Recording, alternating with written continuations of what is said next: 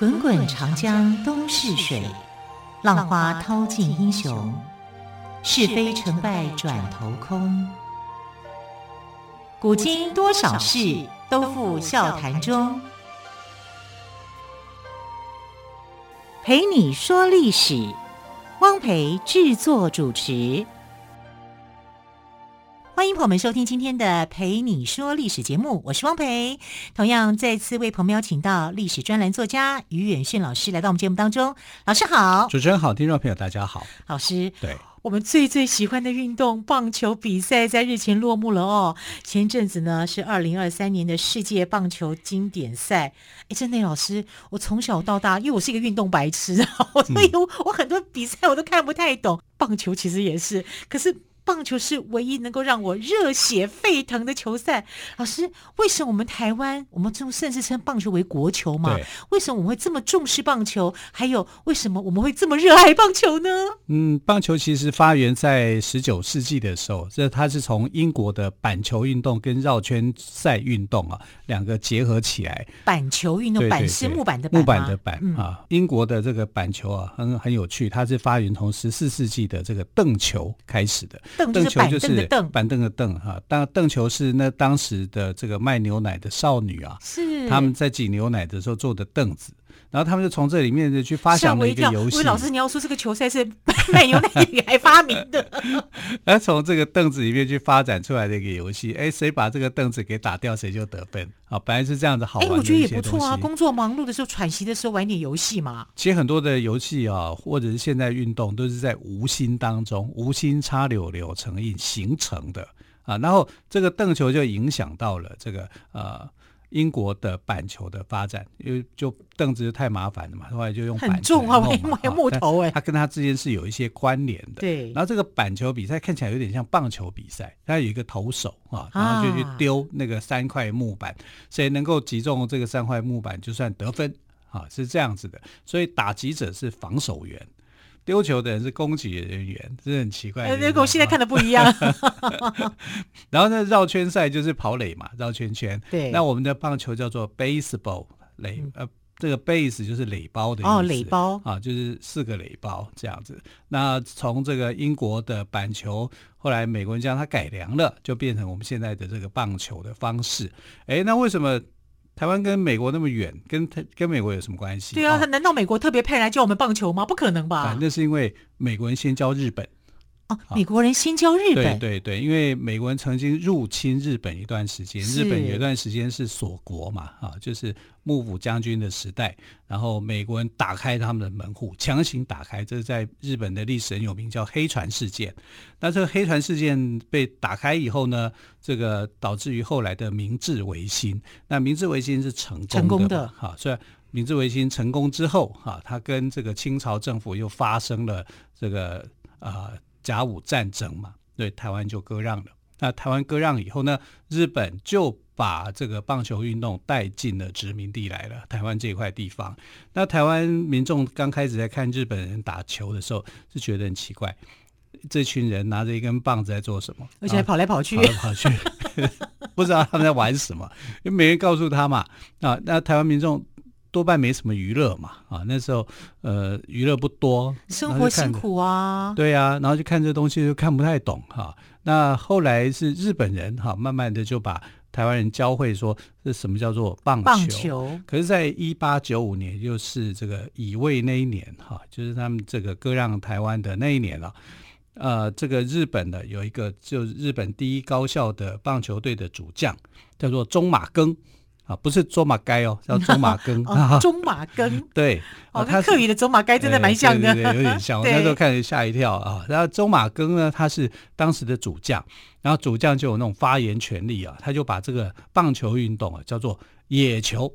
野球也是野外的野吗？野餐的野，对。因为这样的活动是摊在阳光下进行的啊，啊，然后户外的活动有草地、有草皮，对，有有这个，对不对哈、啊？还有沙土地哈，这样这很阳光的运动，所以他把这个称为叫做野球。那我这样觉得打棒球很健康哎，你看有阳光、有土地、有泥土，对，对不对？对，所以早年有段时间哦，就是呃，美国、日本他们都一直在兴建巨蛋对，我们也受它影响，也在新建巨蛋。可是现在的棒球界认为说，这是一个接触阳光运动的一个项目，一个一个比赛，一个运动项目，对哈，应该让球员是更多的阳光、草地这样看下来。我觉得在巨蛋还是有必要，因为你要怕下大雨啊。呃，对啊。是呃，可以有啦，但是观念上来讲，在观念上还是要以野外为主。对对对，哈，所以这个是这个呃高校的这个小朋友啊，就取了一个叫野球，这成这名字取的还蛮好的。对啊，从此以后就变成日本的一种棒球的一个称呼，专有的一个称呼啊，因为日本人把它称为叫做野球。那台湾的第一场野球赛呢，什么时候发生的啊？就是在一九零六年的时候，因为在一九零六年的时候呢。呃，当时台湾的总督府国语学校中学部是哪个学校啊？就现在的建国中学。哦，在建国中学啊？对对对，好，那建国中学的前身叫台北一中嘛，然后台北一中的前身呢，就是总督府国语学校的中学部。这国语指的是日本语哦，好，所以这些学生都是日本学生哈。然后还有总督府国语学校师范部啊，这是现在的台北教育大学。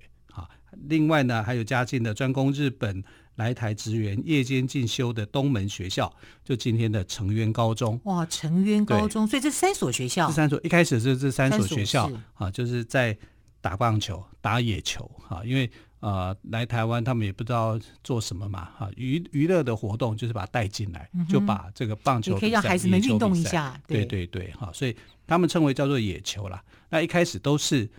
日本人哈，日本人在比。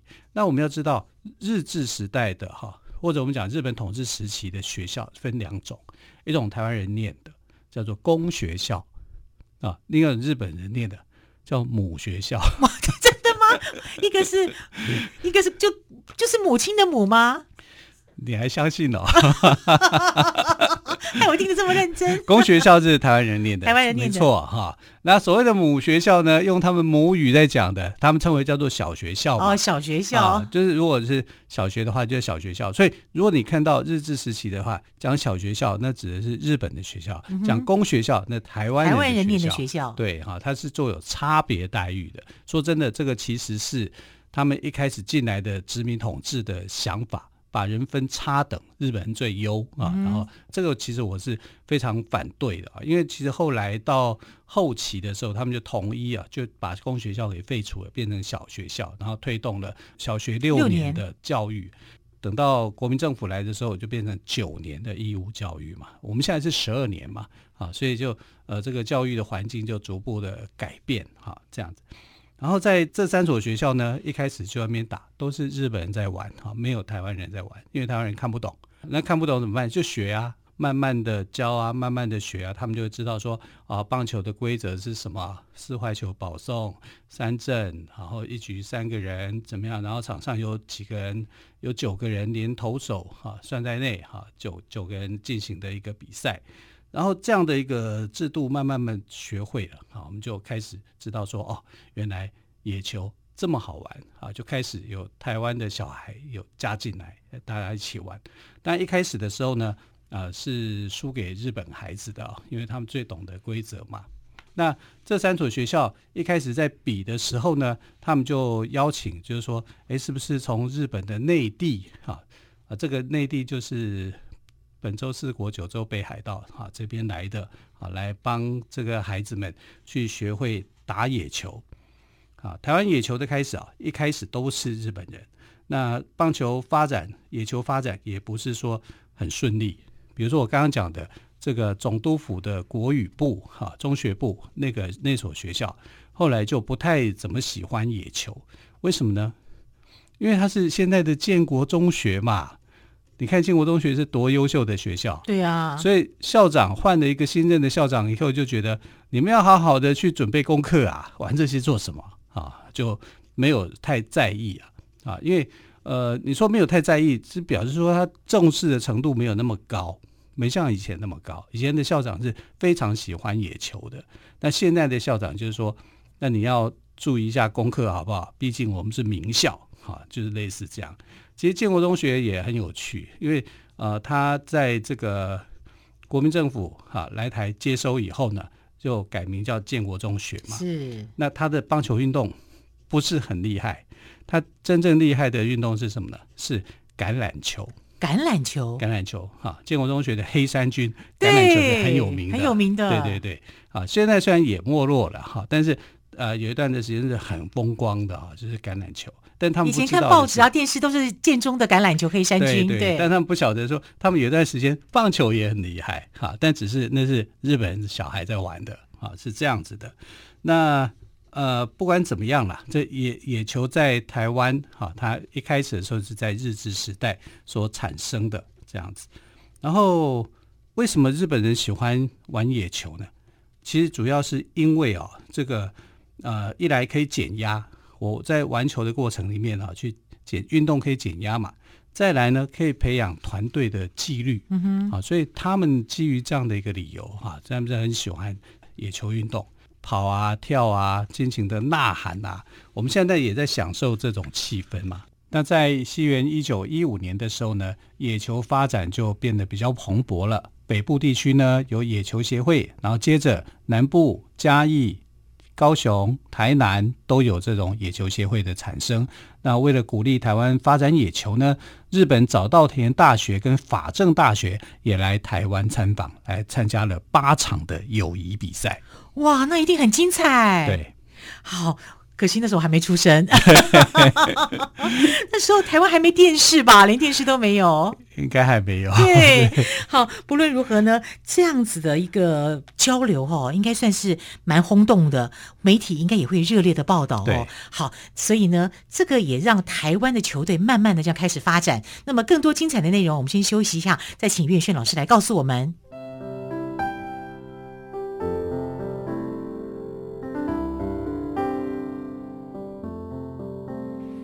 听见台北的声音，拥有颗热情的心，有爱与梦想的电台，台北广播 FM 九三点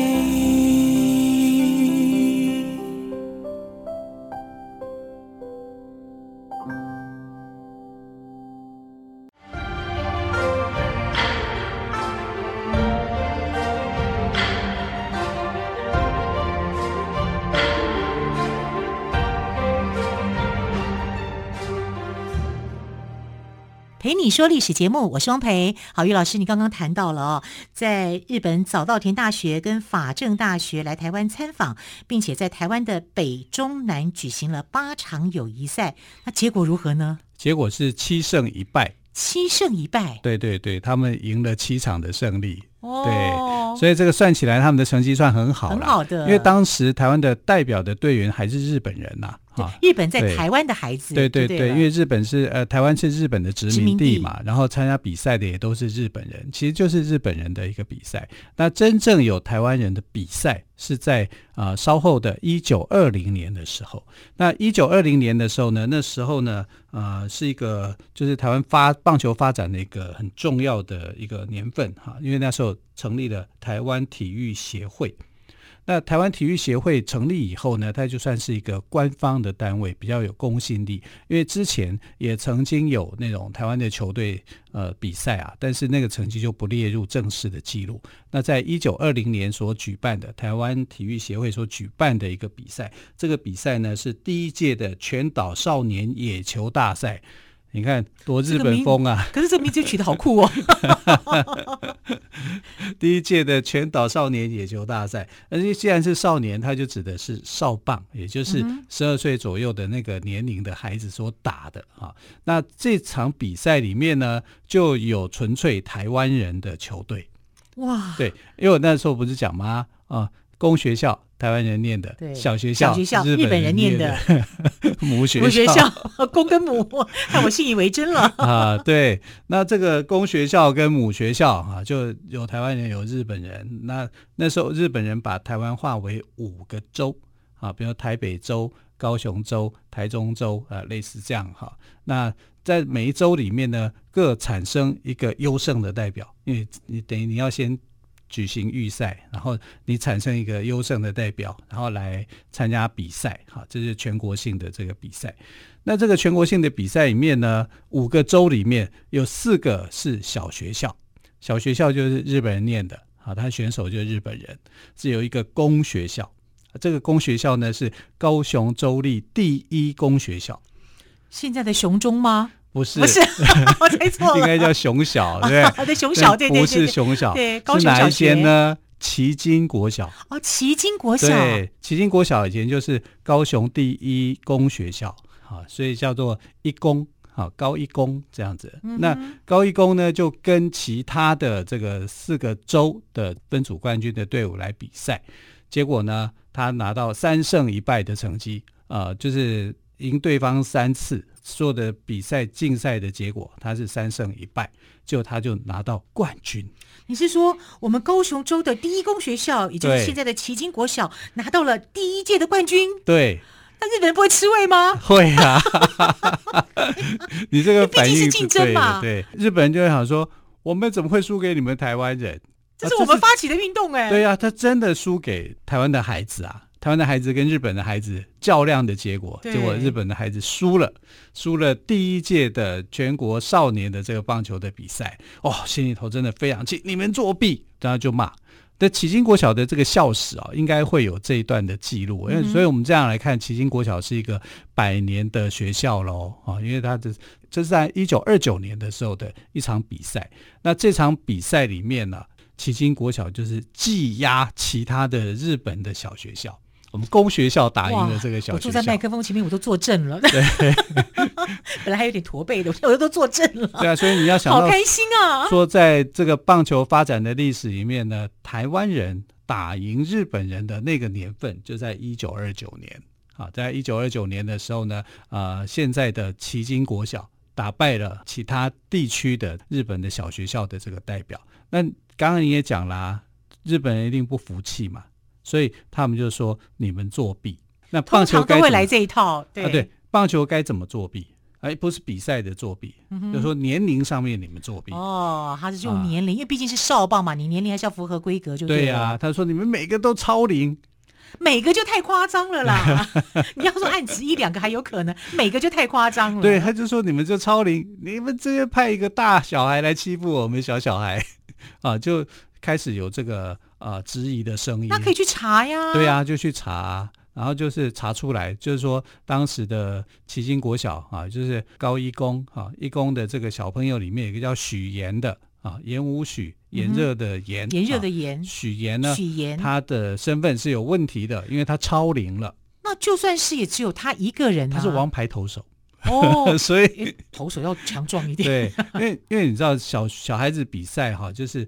我们现在有说，哎，投手专门有投手，对不对？对、啊，就是美国职棒的那种方式嘛，哈、啊。然后你有先发、中继、中继、后援，分工的很很细、很完整。可是，在那个时代里面没有啊，你这投手也要下场打击的啊。但是，老师跟您报告一下，是投那个投手打得好，真的是不太多。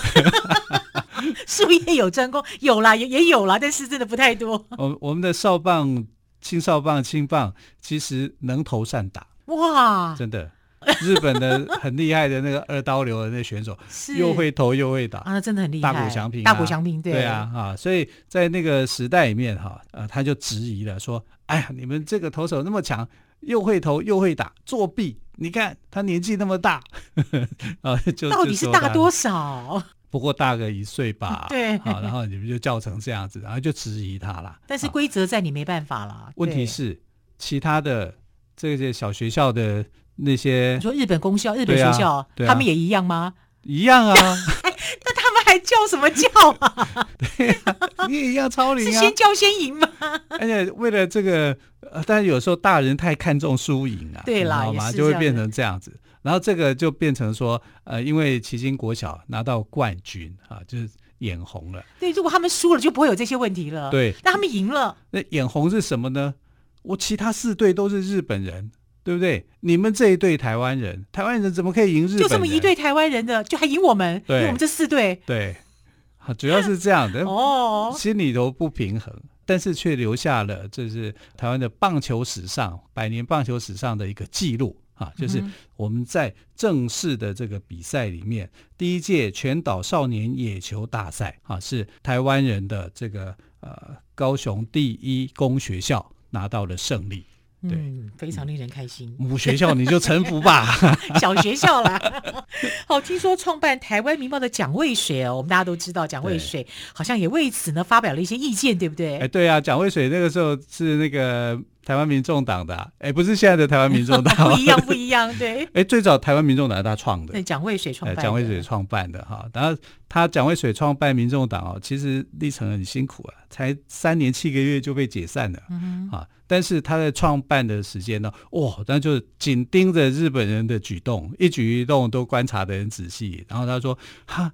我们台湾人打赢你们，你们就不高兴吗？然后就骂说啊、呃，台湾人作弊干嘛？说你们也作弊哈，就蒋渭水。蒋渭水很敢讲哎，很敢讲啊，在那个年代他敢，他真的还敢很敢讲。对，他敢讲的事情可多了。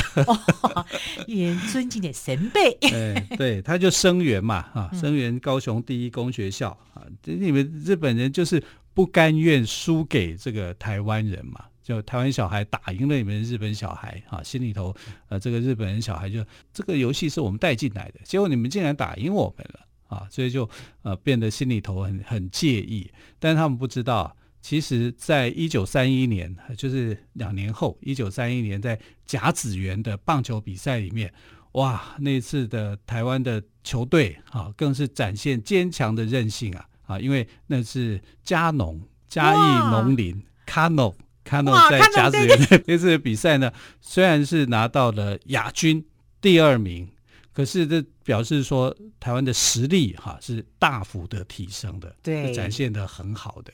嘉义农工是现在哪一个地方呢？就现在的嘉义大学啊，它改组过好几次啊。那改组成最后的话，定案就是嘉义大学。